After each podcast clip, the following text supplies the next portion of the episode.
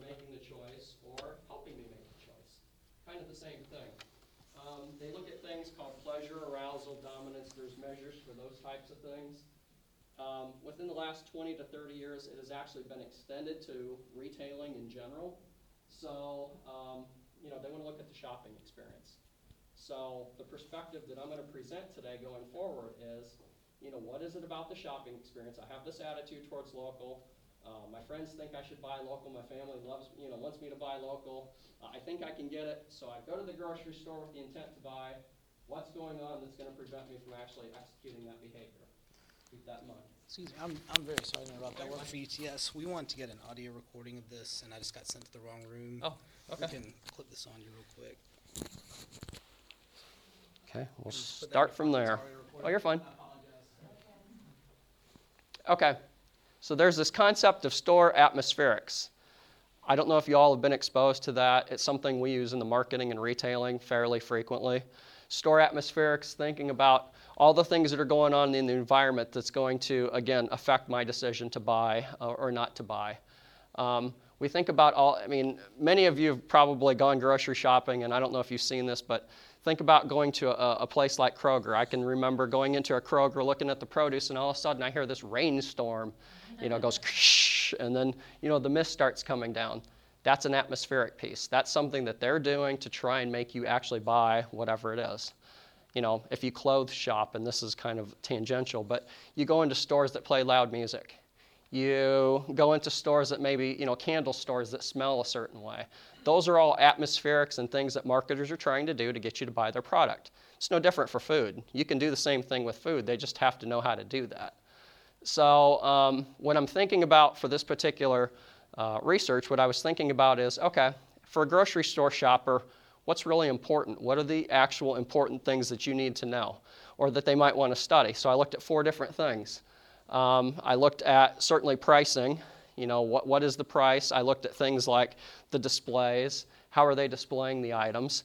Customer service, um, big thing because a lot of, you know, you go into Walmart, what kind of customer service do you get for your food? Probably not a lot. You go into a Whole Foods, you're probably going to get a different level of customer service. So that could affect your purchase choice. And then obviously advertising and promotions to a certain degree. Um, local isn't generally promoted from a aspect of we're going to give you money back if you buy local. Um, it's just now starting to come into being where you're seeing advertisements in, in Sunday papers and things like that for, hey, you know, particularly in season, hey, we have a bushel of corn that's coming in or whatever the case may be, uh, we're going to put it on sale. But that doesn't generally happen uh, all that often. It could. It definitely could, you know, be something going forward that they'll want to do, but they need to know if the consumers are going to respond to that. So, like any academic, because that's what we do, we build a model. um, now, the model on the left is basically the, the parts that really go to the theory of, of planned behavior attitudes towards local, subjective norms regarding purchase. You know, how did my family think? Do they think I should buy local? Does, does my peer group think I should buy local? Do my friends, they love local, therefore I should buy it? What's their effect on me? These last two pieces um, are actually, they're called perceived behavioral, I'm sorry, perceived consumer effectiveness and perceived product availability. Those particular constructs that were tested in this model were really part of perceived behavioral control. Some of the academic literature um, has since come out and said, you know what, uh, just because I think I can buy local doesn't mean I can actually execute it. The product may not be there because it may not be in season. So I wanted to see how seasonality kind of affected, you know, the intentions and things like that. So that's why I split those two out. And you'll see um, in a few slides later on when I start talking about some of the statistics that were used you'll see that perceived consumer effectiveness is really kind of, I guess, the best way to describe it as a squirrely type of uh, latent construct because it didn't behave the way I anticipated it would behave. But I thought it was important to at least introduce it because those are types of things that if you do research in this area, you'll find that there's a lot of gray area when you do social science research. So. How those things lead into intention to produce locally food or purchase locally produced foods, I put the store atmospherics piece in there, uh, price consciousness as a moderator, and then the extent of local. And you'll notice that store atmospheric responsiveness was split out into the four dimensions that I talked about earlier. you've got your assortment, you've got your display factors, your customer service, and your promotions. So in my model, I actually tested it as a second order construct.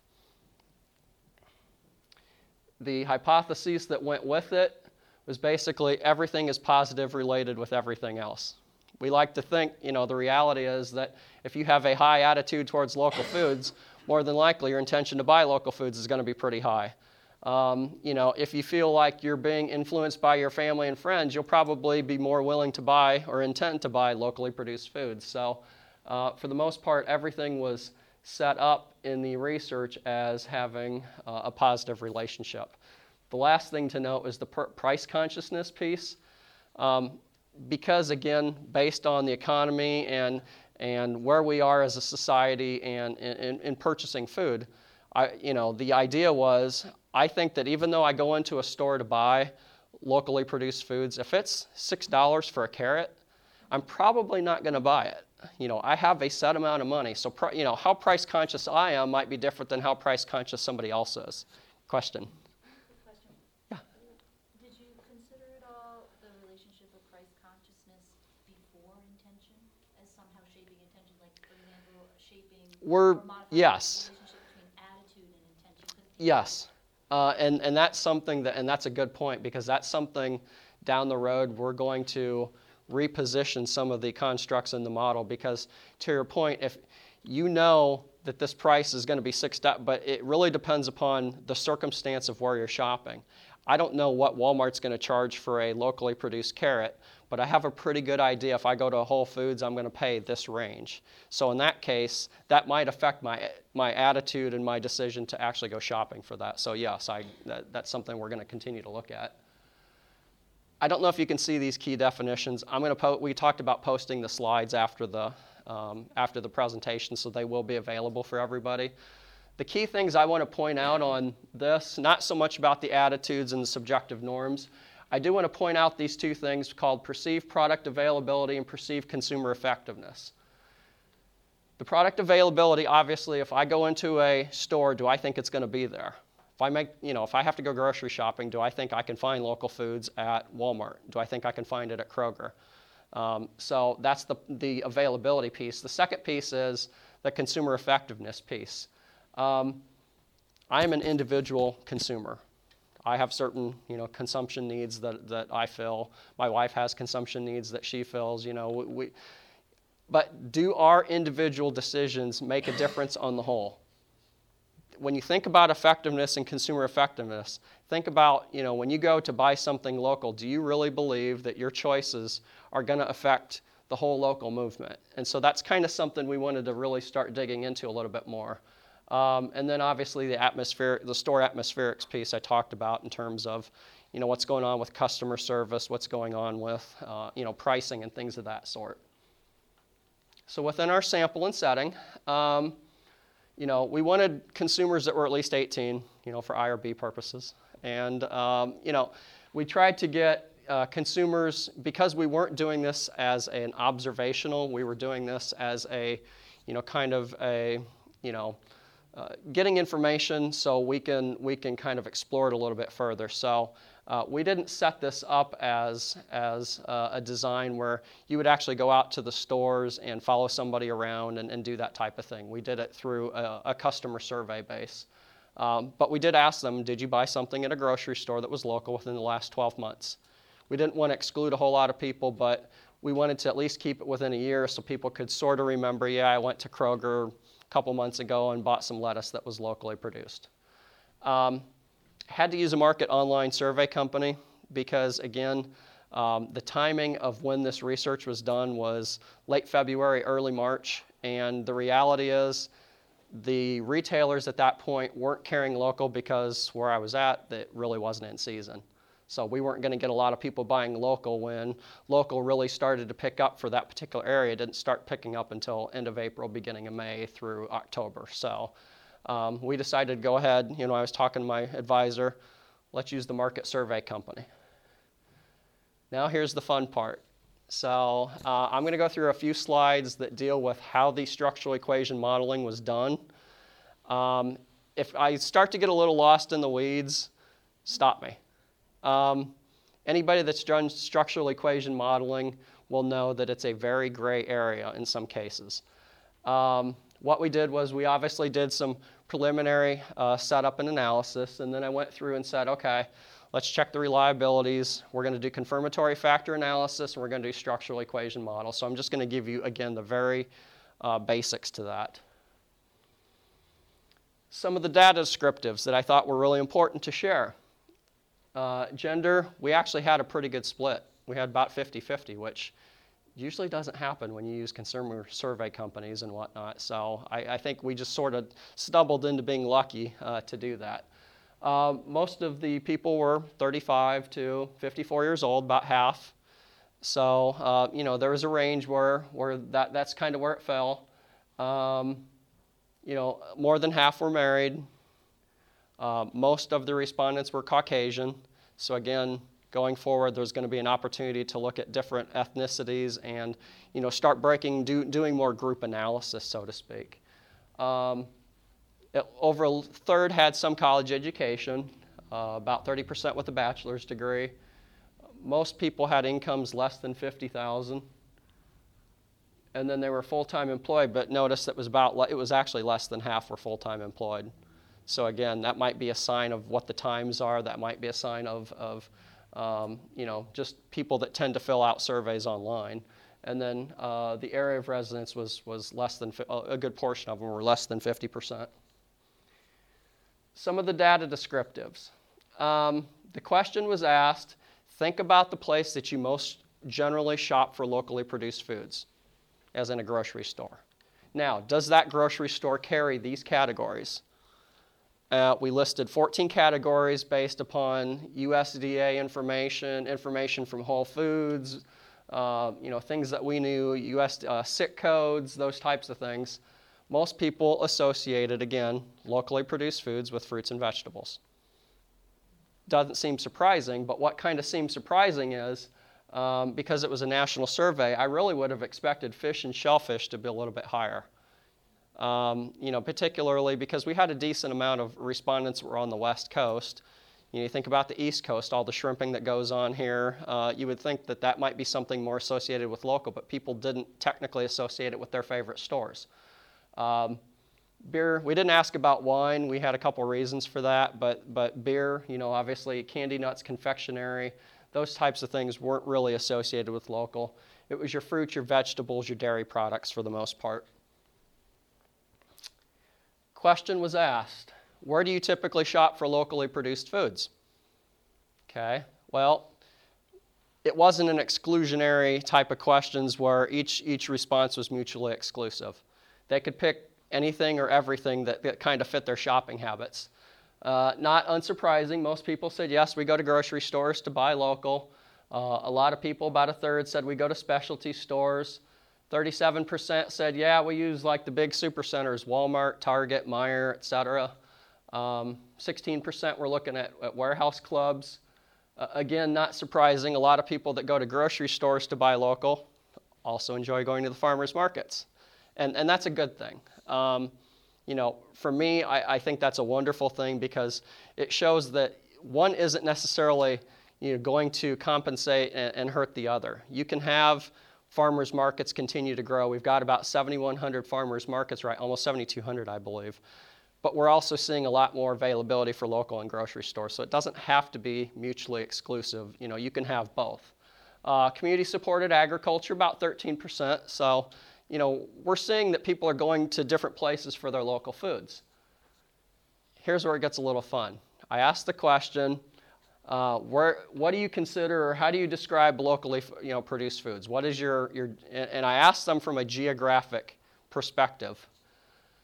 Most people thought within 50, I mean, for the most part, within 50 miles or less is what most respondents said.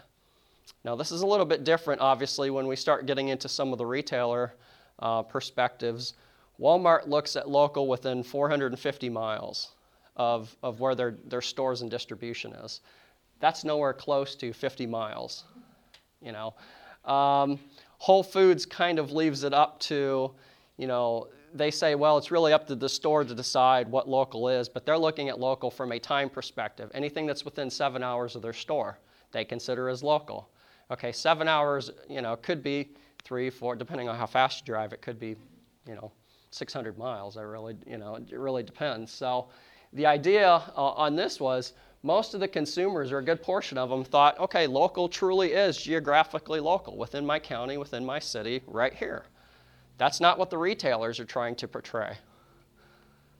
So the next question then became okay, I consider locally produced foods to be. Looking at it from a totally different perspective, not a geographic perspective. Well, foods produced by my neighbors, socially responsible, you know, there's the environmentally safe, all of those things that fit into the public health, that's great. Notice the item that was uh, listed in red foods that are organically grown, 33%. Now, those of us that study local uh, on a regular basis know that local and organic, they can be the same, but a lot of times they aren't. They don't have to be the same. So if you think about local, you know, retailers need to do a better job of edu- educating just as researchers and, and the public health department and, and, and, so forth and so on. Because again, organic and local don't always mean the same thing. You have the pesticide issues. Um, you know, you could have a local grower that's using a lot of pesticides. You could have organic growers that obviously aren't using them, but might be a little bit further away. So that's a confusion point that needs to get addressed in the research going forward. Few more uh, descriptives, and then we'll get into the actual SEM piece. Uh, how many stores do people typically shop for local? Most people said, or typically shop in general, most people said two or three. I don't know about y'all, but I hate the grocery shop, so going to three stores is a lot, you know. But I would do it for local with, with Whole Foods opening up, I want to say in September. From what I heard last time, I believe Whole Foods is coming around late, late August in September, so uh, I'll probably be going there a little bit more. So I asked them, okay, where do you normally shop for groceries? Not surprising, Walmart, Kroger, Publix, your national grocery stores were pretty high.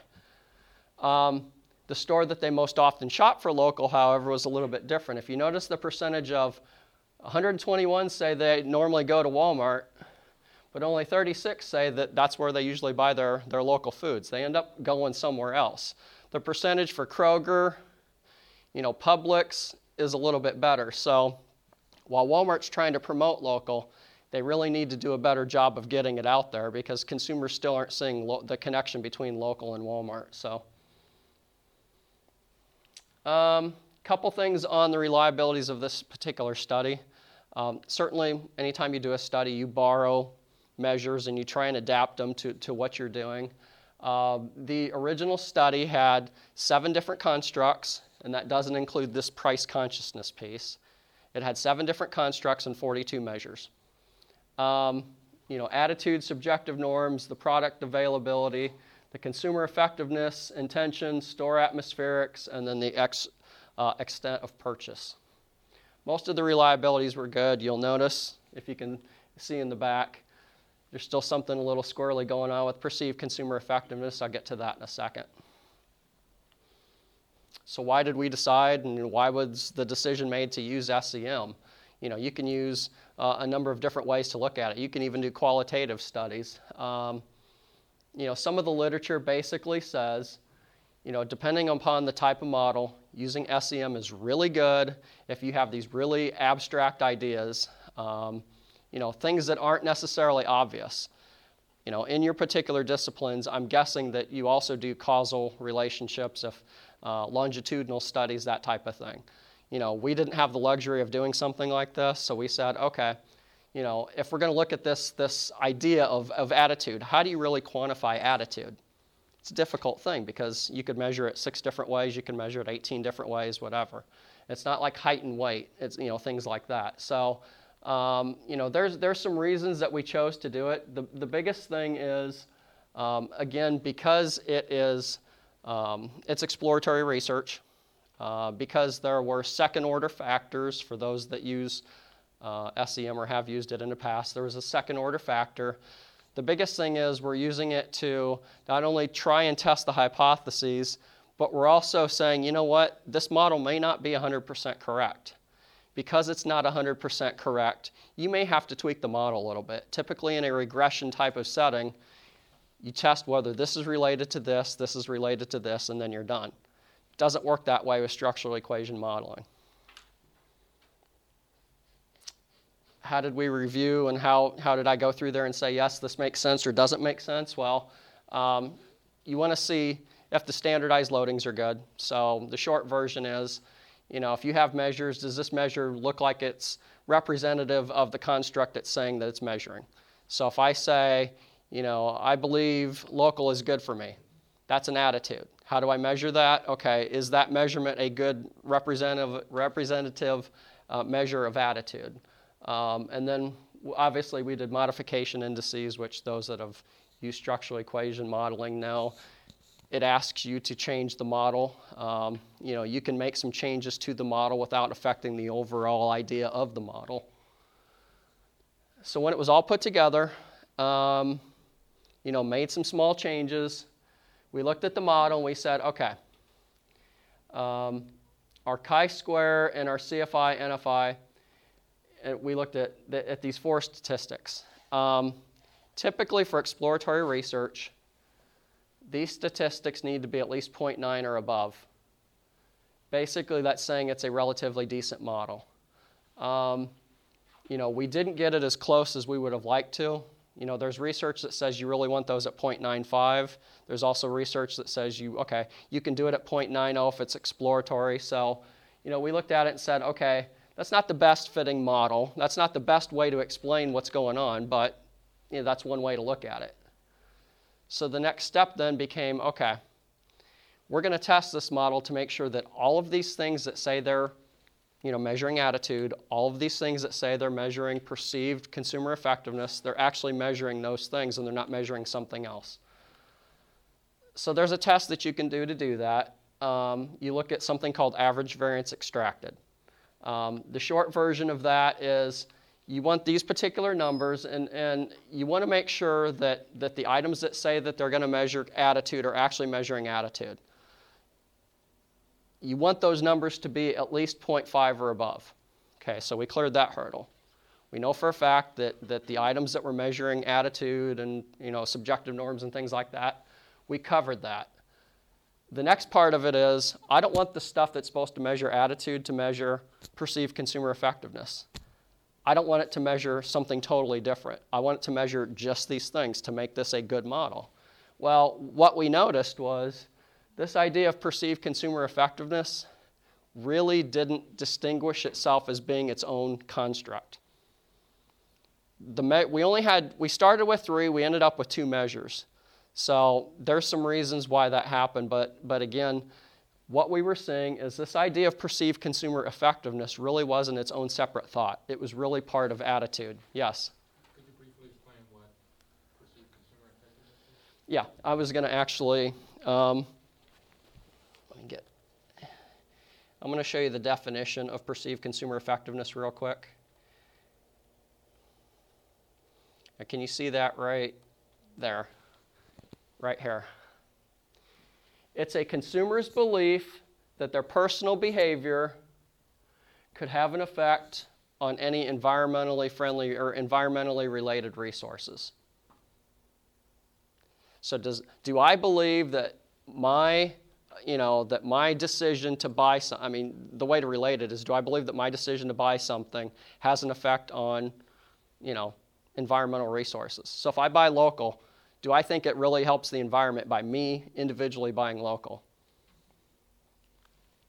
You're kind of splitting hairs between is that an attitude or is that its own, you know, type of thing. So that's where that's where it kind of it, it kind of got a little gray. So what we decided to do then was to go back and say, okay,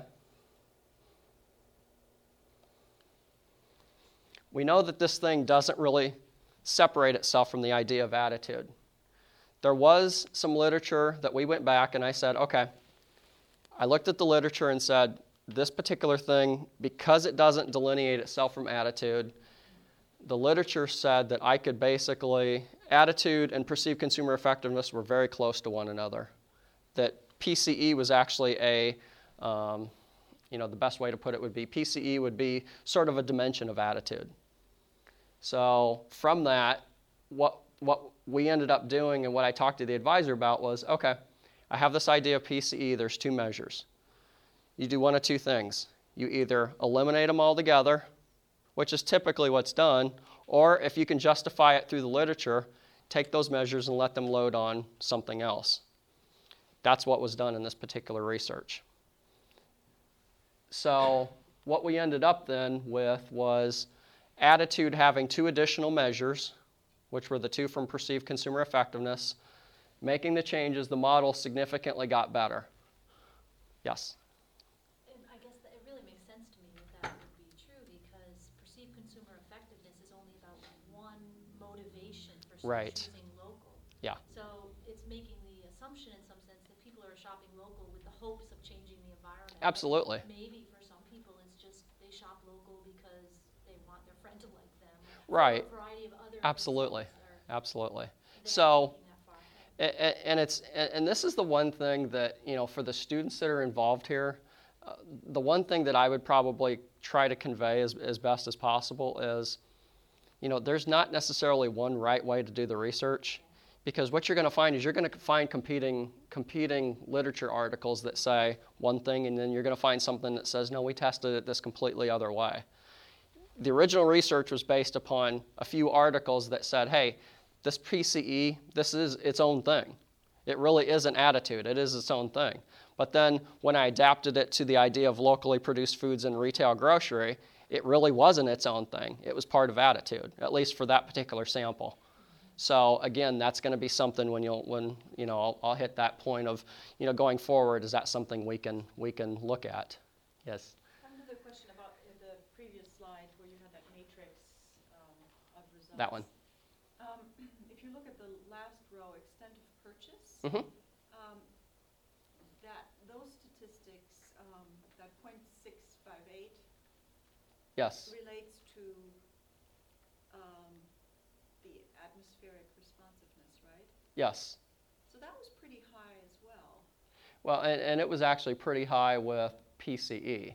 So the way extent of purchase was measured was, um, was you have to think about it in terms of it wasn't a quantifiable. It was on a seven. The scales that were used were pretty much Likert scales for this particular research. So seven point from strongly disagree to strongly agree. Um, you know, so the extent of purchase was was basically. Um, you know, I'm going to go ahead and purchase this. It, it wasn't an intent to purchase. It was, uh, I've, I've, you know, I've decided to purchase this, and get here real quick.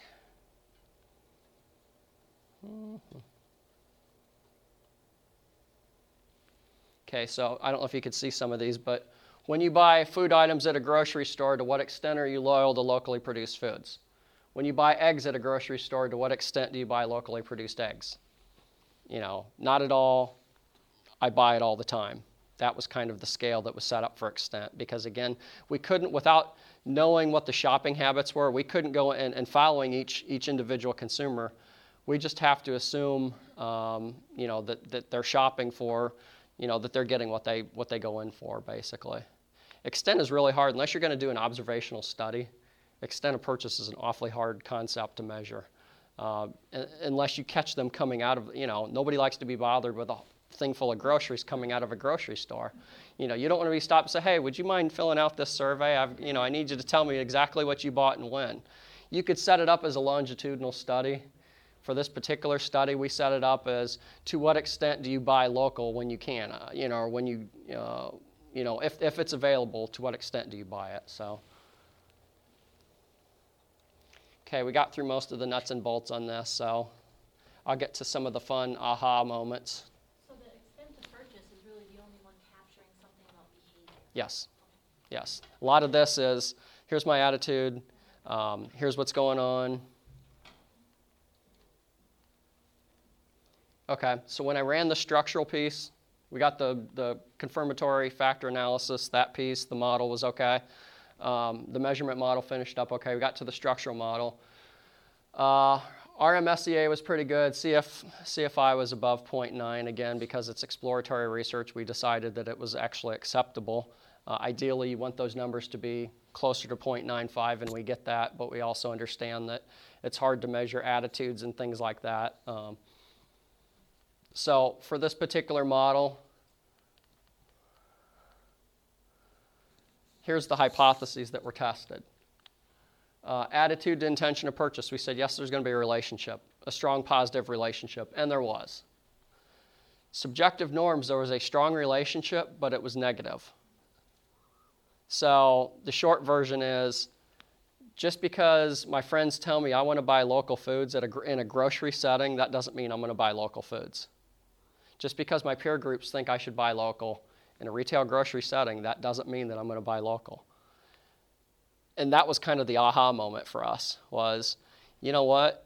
If society's think, saying that, that local is good for me, my family says I should buy local, uh, my friends that I, that I stay in contact with, my peer group all says, you know what? Local is good for you. Hey, you know, you should go down to Kroger. They have some local produce. That doesn't mean I'm actually uh, going to be affected by that and make that, make that dis- you know, distinguish, um, you know, distinguish that. So, um, and it was actually in the negative it was actually in the negative. So people are basically saying, no, just because mom and dad or whoever say I should buy local, you know, there may be other factors going on. I may not have the money to do it. I might be time constrained when I go in there. I mean, yeah. Was it the subjective norm in the direction of, um, if they scored higher, it meant they thought people were more likely to say it was a norm, like, they thought it was more of a norm to buy local, or which way did it go?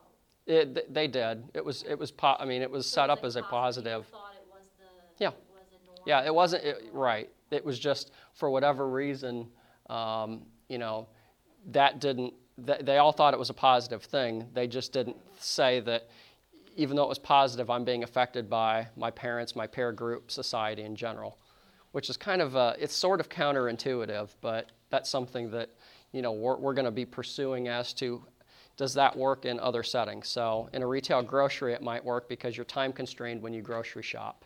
You've got kids next, you know, with you when you're grocery shopping. Uh, you don't necessarily think about, oh, you know, Aunt Esther said I need to go buy local, and so I'm going to go ahead and do this. You've got a list. You're trying to get in and out. So there's things that are going on in a grocery setting. It's a little bit different than a farmer's market because all the farmer's market research says that's significant and it's also positive. So I thought it would be the opposite. Yeah. Or the subjective norm, that people would think that the norm is to not buy local, yet I'm gonna buy local, because I'm different. Yeah. See, I think I think they're starting to see it the other way, and part of the reason is because, again, local has become more mainstream, and because it's becoming more mainstream, it, it's not this new concept anymore. I mean, you could you could pretty much pick up a newspaper, you can pick up some of the. uh, You're really starting to see the more mainstreaming of of local foods in in grocery and other places. And because it's becoming more mainstream, consumers aren't thinking of it as this, this wild idea that used to happen. So, um, everything else for, for visions of time and whatnot, everything else was pretty much supported. So there was, there was a strong relationship between uh, product availability and intention to purchase, intention to pur- purchase and extent. Um, store atmospheric responsiveness, which I tested as a second order, actually worked, you know, worked, worked well. So um, now, one thing I'll get to in a second is I tested price consciousness price consciousness between the groups that I set up didn't show any significant difference. Again, one of those aha moments. Okay, I mentioned earlier that a lot of people are price conscious when it comes to food. When we ran this study, in this particular setting, it didn't show that they, they were price conscious. Why is that? Well, I have some reasons that that might have, have. So I'll just really quickly run through the test and then let you know explain what happened. Um, did four measures of price consciousness and then totaled them. Um, did a median split, which is pretty consistent. Um, put them into more price conscious and less price conscious group. And this was done very similar to uh, a study that was done by Gupta and Ogden in a marketing journal that had to do with separating on low versus high. Um, so they did the exact same thing. So we had two nested group models. What you do is you tie them together and you say they're totally equal across the groups, and then you free up some paths and say, okay, let's let this one kind of decide whether or not it works or not. And then you test to see statistically whether or not those two groups are different. And I can kind of go over that a little more after the fact. Um, used a chi-square difference test, which is pretty standard. Um, wasn't really a significant difference between the two groups, so low versus high. Now, um, there are some implications to this.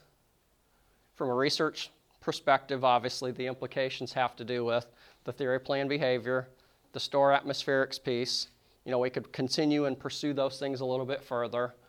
Um, I didn't bring up the store atmospheric for sake of time on this presentation. I didn't talk about store atmospherics responsiveness as being a mediator, but that was tested in the original model, and we found that that does mediate the relationship between intent and extent. So people going with the intent to buy, they're going to notice something about the displays. Whether it's just a little something or a lot of something, they're still going to notice what's going on in the grocery stores. Um, so there is some response that goes on that, that does impact, you know, maybe potentially how much they buy and what, what they buy. Um,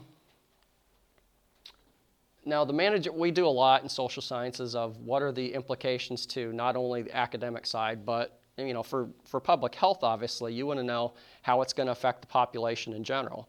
Uh, for us, we want to know, okay, how is it going to affect the business managers? How's it going to affect the retailers? Well, the retailers need to know that store atmospheric responsiveness is kind of a big deal. Um, it's one of those things where they need to start really focusing in on how can they not only get people into the stores, but what they can do within the store to get people to buy local foods. It's not just putting up a sign that says, "Hey, we're going to have local today." You know, maybe it's a case where what you can do is you can put a picture of the farmer, and you see in some places where they put pictures of the farmers, and they say, "This product was grown on Jones Farm, and on Jones Farm, here's the farmer, and this is what they do." Uh, consumers actually do respond to that. Um, I won't go through each construct implications other than the ones that weren't supported. So we talked about subjective norms, and you know the, the aha for us and for me was, you know what? Maybe grocery shoppers aren't affected as much by their peer groups. Um, you know, again, think about when you put your store list, shopping list together. What do you think about? It's just stuff you have to get. You don't necessarily think about society as a whole. You just need to get in, get out, get your stuff done. So, you know, that might be one. Uh, and then obviously, grocery stores aren't the most social places to be. You have a grocery store. Much more people would rather go to a farmer's market than they would certainly a grocery store because farmers markets tend to be more social. You take your pets, you take your, you know, your friends, your family. You can do it as a, you know, spend a couple, maybe a, a morning on a Saturday with a cup of coffee, talking to the vendors. That's a good thing. Not so much in grocery stores. Um, perceived consumer effectiveness because I couldn't get it to distinguish from attitude as a separate construct. We just, you know, eliminated it. So I think that type of thing needs to be really explored a lot further. Part of the research says it's its own separate, you know, animal. Part of the research says, you know what, it's really part of attitude. So going forward, there could be certainly a paper or two that says, you know what, under what context is, you know, do people really think that they make a difference in society? Under what context are we looking at? Is it under farmers market context? Is it under grocery store context? Whatever the case may be. The rest of these were supported. The price consciousness wasn't supported. Um, there is research in the academic literature for marketing and for retailing that says people are willing to pay a little bit more for local. That's pretty standard. Um, you know, but do you make trade-offs when you go grocery shopping? You have a list. You have $100 to spend or 50 bucks. What can you buy for that 50 bucks? Do you get everything on your list or do you spend a little bit more on local? And if you spend a little bit more on local, what do you have to give up? So um, trade-offs are happening all the time in grocery stores. You know, certainly there's a temporal nature of local foods because it's only in there for a short period of time. So, you know, I, I would hope that that as local come, you know, becomes more available in the grocery stores, that um, you know people would still continue to pay a little bit extra. But as it becomes more available, like any marketing or economic thing, as you see more of something, the prices tend to go down. So as Walmart continues to get more involved in local, you should start to see that the prices of local and grocery starts to go down because Walmart is one of the leading players. Uh, limitations I hit real quick. Couldn't really test uh, price, you know, perceived consumer effectiveness. I had to use a, a, a survey company to help with the sample. Going forward, I would love to do observational research um, because I think you're going to get a lot more out of it. It's like anything else. Um, you know, if you can see what's happening and you can ask them right there, why did you choose this product over this same locally produced product? You know, why, you know, what's the difference? Um, so I think those are some things. And then obviously you can start looking at group differences. You know, group shoppers, whether it's male, female, we did a little bit of that, whether it's uh, ethnicity, whether, you know, you can separate shoppers a number of different ways. People that come from a small town like myself, where, you know, you kind of were growing up around local foods, and people from the big city, you know, do they see it the same way? So those are types of things that we're starting to look at. Um, I want to particularly look at store atmospheric responsiveness. I want to look at the food categories again. You know, why is fish not as much of local as, uh, uh, you know, some of these other things? Why is beer and wine really not local? I mean, you have your local microbreweries and things like that. Why is that not considered local? Um, and then price premiums, which I mentioned. So, um, sum it up and got about five or six minutes to go. I guess the best way to sum it up is local is continually growing. Everybody knows that. Everybody's researching it. Take care. Um, you know, I, I, the best thing that I could say um, as an academic and somebody that's that's interested just on a personal level is that we all have a stake in this. It's you know, and, and I was mentioning this earlier. You know, if the retailers didn't get it from the producers, it wouldn't work. If the consumers didn't ask for it, the retailers wouldn't buy it. So, as a system, all this has to work together. You can't have one piece without the other. So, I'll take questions. Yes. Who's funding the research for this? Me. me, me, me. Right now, um, there, there's obviously some potential grant work that. That in public health, I just have No. No, it, it, it's one of those things where, um, you know, in an ideal world, what the next step as a researcher would be would be to work with the retailers individually and say, okay, Walmart, you're a billion dollar plus company, I mean, you're a multi billion dollar company. Would you be willing to take $50,000 and I can investigate this, this, and this? You know, there's potential from a retailing side to do more partnerships that way. Um, I'm particularly interested what's going to happen when Whole Foods gets here, because you know you have Earth Fare, you have 14 Carrot, you have some of those places, but Whole Foods is a national, you know, is really well known for their their local and organic and sustainable practices. So, how is that going to affect the retail landscape? That's something I really want to look at. Yes. On the side of Whole Foods, do you investigate who these um, different chains are owned by? For example, Whole Foods is owned by, it's more seen as more corporate. and Yeah. By a person that's not really caring so much about the environment, he just wants it more for the money. Right. So, I mean, are you investigating, like, do customers really know that side of it? Because I'd rather support, I mean, the marketing is great, you know, Whole Foods is Right, right, right. blah, But in reality, it's not. Um, but that's just my own. No, and, and that no, that's that's great because I, in fact, I read an article this week that talked about Walmart. You know, specifically, Walmart is starting to label um, products as being like healthy, you know, healthy for you or whatever. So. Um, they're trying to capitalize on this whole notion of we need to eat more healthy, we need to do things more healthy. But as a consumer and, and people that are invested in public health, which all of us are, doesn't that seem kind of contradictory? That you have these big companies that that in a lot of ways really tear I don't want to say tear up the environment, but you know, they're sourcing things from overseas, they're sourcing all over the place. And now only because consumers are saying we really, really want this, now all of a sudden they're starting to come to, you know, have this, oh, maybe we should start, you know, start doing the right thing. So, um, you know, as a researcher, I kind of have to take a step back from my own personal views of it and say, you know what? Okay, what are consumers actually seeing when they buy something at a Walmart? Do they do they look at the corporate structure and say Walmart is bad, or are they saying, you know what? At least I'm doing something to help the environment. You know, at least I'm doing something to help my own health. So those are things that I think you could you could certainly research going forward. And also, um, you mentioned something how it's annoying for a customer to come out with groceries to. Oh, yeah. survey. I an issue, um, I survey with festivals and events. and Yeah. People just don't want to see me. But, um, would you ever think about perhaps, uh, having an initial survey before they go in?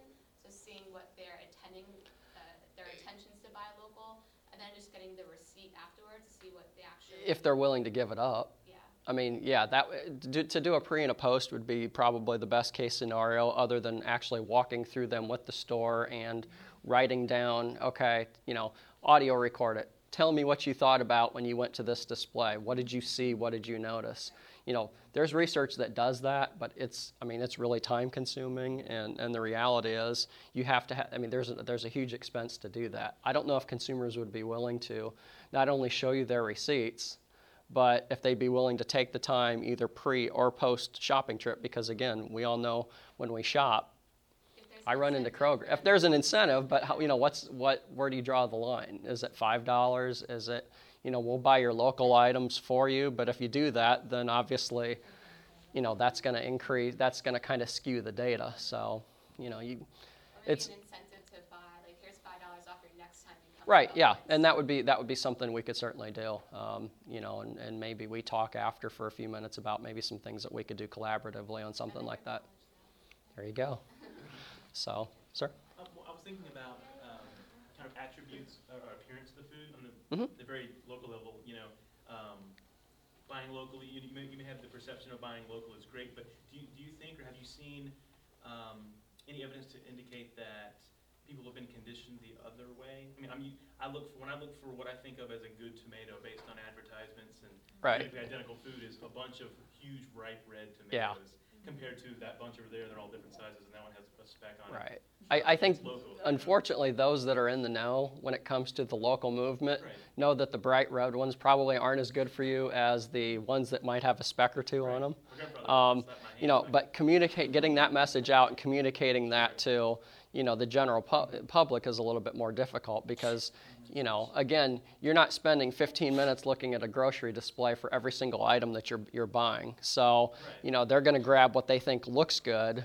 And that's why, you know, research that might introduce something like, you know what, here's a picture of, and, and, and some stores do that. They put a picture of the actual grower on there. Mm-hmm. And I think that that's really important because that, at least for a, you know, a temporal moment, will allow them to say, hey, you know what, maybe I need to start thinking. Maybe it kind of kicks in a reminder and, and, and gives them some sort of emotional connection. So those are the types of things that we want to continue to look at. I'm doing some research right now on, you know, when you buy local, do you connect with the producer? Do you connect with the store? How do you connect with each consumer? How do you connect with, you know, the environment? How do you connect with society in general? And maybe getting some feedback on that might actually be, be helpful going forward. So. Sorry I ran through a lot of those stats, but you know, I, I wanted to at least, like I said, give you kind of an overview of that type of research because you know we can do local research in a number of ways in our retailing department. Sometimes we do qualitative, sometimes we do quantitative, sometimes we do observational. But I, I would say that you know from a social science perspective, uh, there's a number of, of ways that you could certainly do it. And, you know, we're always en- encouraging partnerships between colleges and universities and within colleges. So if you all have an idea on something that's local or something you want to pursue and you think that there might be a retail perspective or marketing perspective we can handle, I've got some business cards up here or I can talk afterwards. So feel free to take a business card and, and we'll go from there. Yes? Dr. Kimball, I don't think everybody signed in. Oh. uh, Based on how many signed in and the people, so I'm sure you want to know who was here. Yeah, I do. So definitely make sure you sign the form too. So I think my hour is up unless y'all had. Well, thank you very much. well, thank you for the invite.